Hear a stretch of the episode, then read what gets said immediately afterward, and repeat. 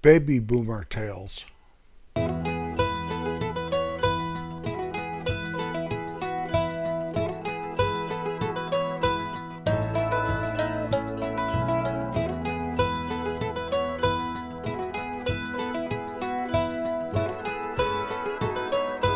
Glad to have you riding along today.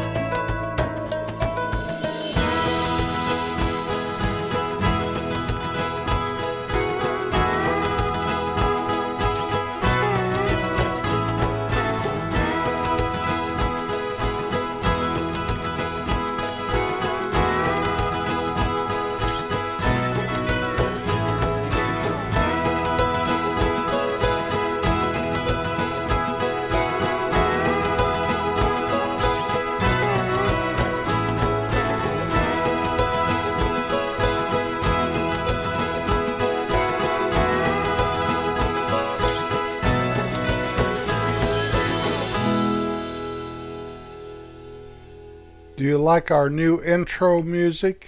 I like it so much I decided to play the whole thing for you right then and there.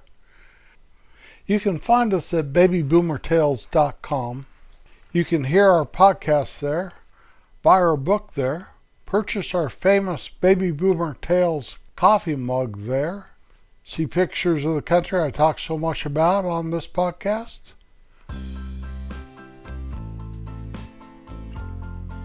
Our song of the week is Ain't No Sunshine. It was written and recorded by Bill Withers. He wrote this song after watching the movie Days of Wine and Roses, starring Lee Remick and Jack Lemmon. It was recorded and released in 1971 and made it to number three on the Billboard Hot 100 charts. The amazing thing about this is Withers was working at a factory making bathrooms for 747s when he wrote and recorded this iconic song. In 1972, it won a Grammy for the best R&B song. Rolling Stone magazine ranks it as number 285 of the 500 greatest songs of all times. And she's always gone too long anytime she goes away. Our unusual fact this week the first match was made in 1826.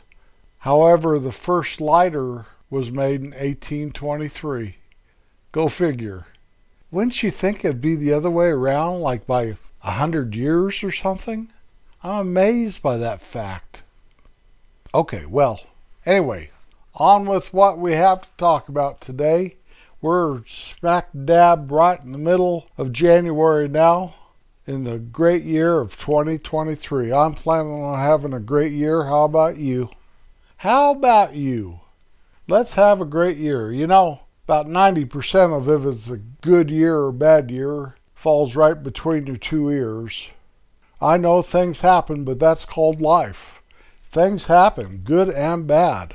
Don't dwell on the bad, for goodness sakes. Embrace the good. Fight that bad with everything you have. Don't succumb to it. I know things can get hard. I know that. I've experienced some of that myself. If my demographics are right here on this podcast, a big part of my listening audience, you all, you all that's right along with me today and other days, well, a bunch of you are baby boomers. That means that you're, you know, at least in your 60s, and things happen in life. You've lived long enough now to experience that. And all I can say is, it's going to be all right. It's going to be all right. I'm looking out my window and the sun is so bright that it's kind of snow blinded me here. The ground's all covered in snow and stuff here. My pond is frozen. Pretty, pretty day. But uh, while I was doing that little monologue at the beginning, I was just looking out the window while I was doing it, kind of ad libbing what I was going to say. Now I look back at my notes and I can't even see them. You know how that works? You come inside from being out in the snow on a sunny day and you just can't see anything for a while. Everything's kind of black. So I can't see my notes. Uh, they're kind of coming back into focus now. Let me see, where was I? I like to say that, don't I? When I was a little boy, up on the hill in that little small town I lived in in north central Colorado Rocky Mountains, up on the hill where my house was. When you looked to the east, you saw a mountain range that looked like a man laying down. The whole mountain range there, right to the east of town, looked like that. I remember my mom pointing me that way and showing me that when I was very, very small. And she explained to me that that was Abraham Lincoln that it looked just like Honest Abe laying up there, his hands folded over his chest, laying there like he was maybe dead. Maybe dead. 'Cause if old Abe slept like I sleep, he'd be sleeping on his stomach and his hands would be above his head and legs would be sprawled out. You know, I don't know how you sleep, but that's how I sleep. I've got to stop looking outside. I'm turning my back to my window it's so pretty, though. It's so pretty out there. Well, anyway, this mountain range that Abraham Lincoln was laying on, old Honest Abe, the man in the mountain there, is all part of the Indian Peaks Wilderness Area. And part of that mountain range there is in the national park up there where I was born and raised. His head faced north and his feet were to the south of that you can actually see the whole thing, his knees kind of coming up and the whole thing. These peaks that made up that silhouette of that man laying in the mountain are probably my favorite mountain range that there is. Now, you have to excuse me, I've seen other mountains besides the Rockies, but not much, you know. Uh, the Sierra Nevadas and like Mount Shasta and some of that stuff, the Appalachians, uh, the Smokies to a small extent. But the Rockies are definitely my favorite, and the Indian Peaks are, are my favorite range in the Rockies. But, you know, there's Pikes Peak down by Colorado Springs that's very dynamic, for lack of a better word. It's almost more dynamic to me to go up it than to look at it from like town or something. It's so massive and so huge, you kind of lose track of how high it is.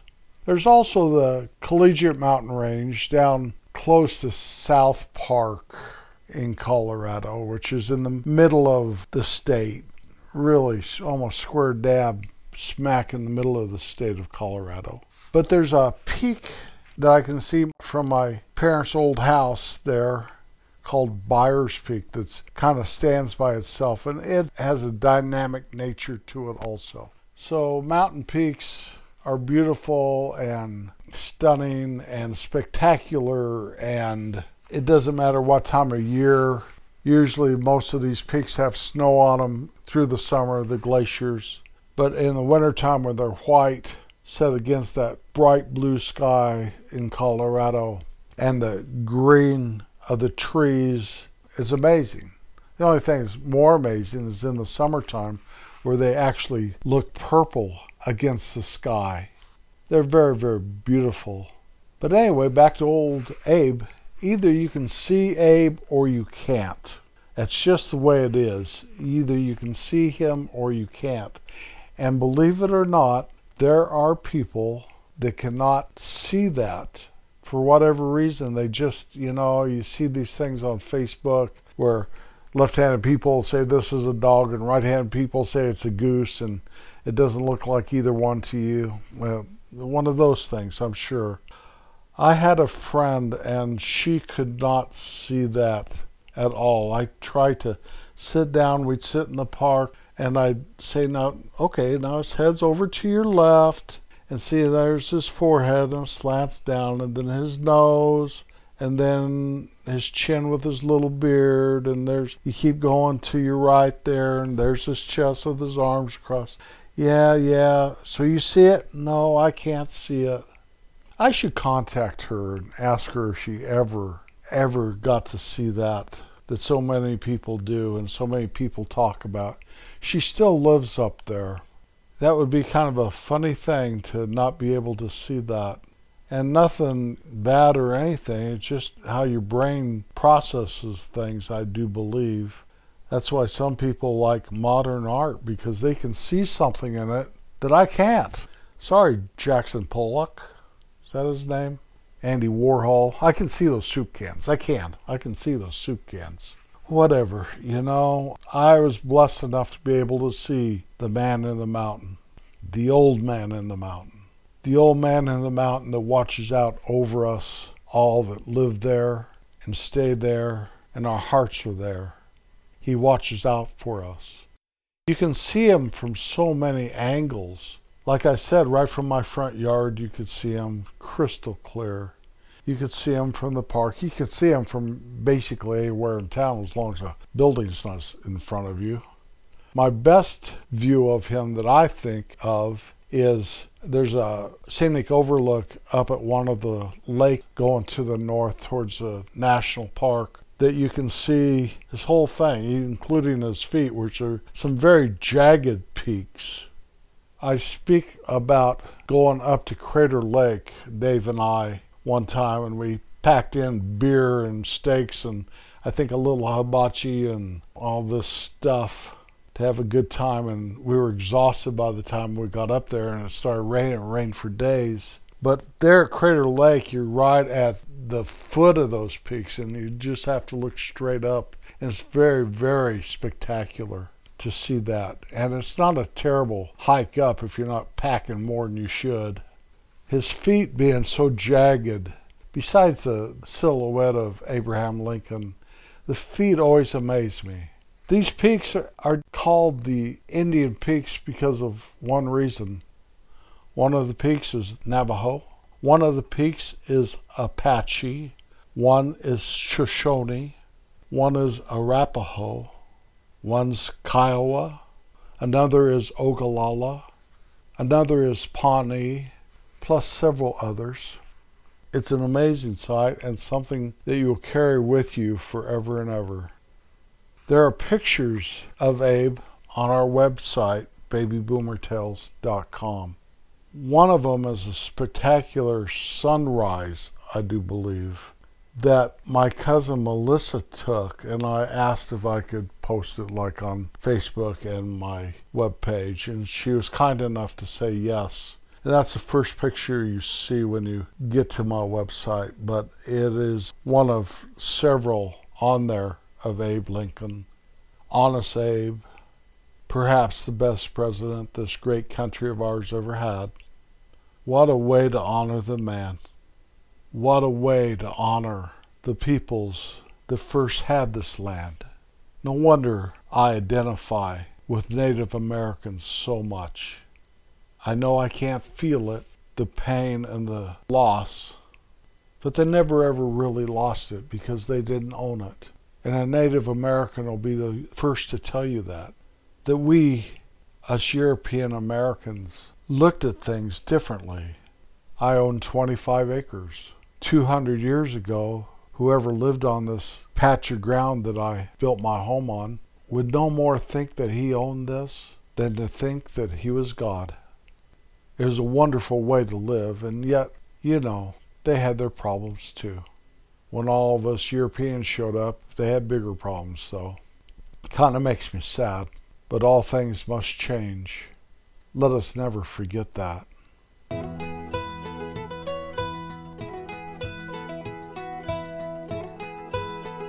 Kindness is more than just an attitude or some words. It should be a way of life. I'll be back next Wednesday. Peace out.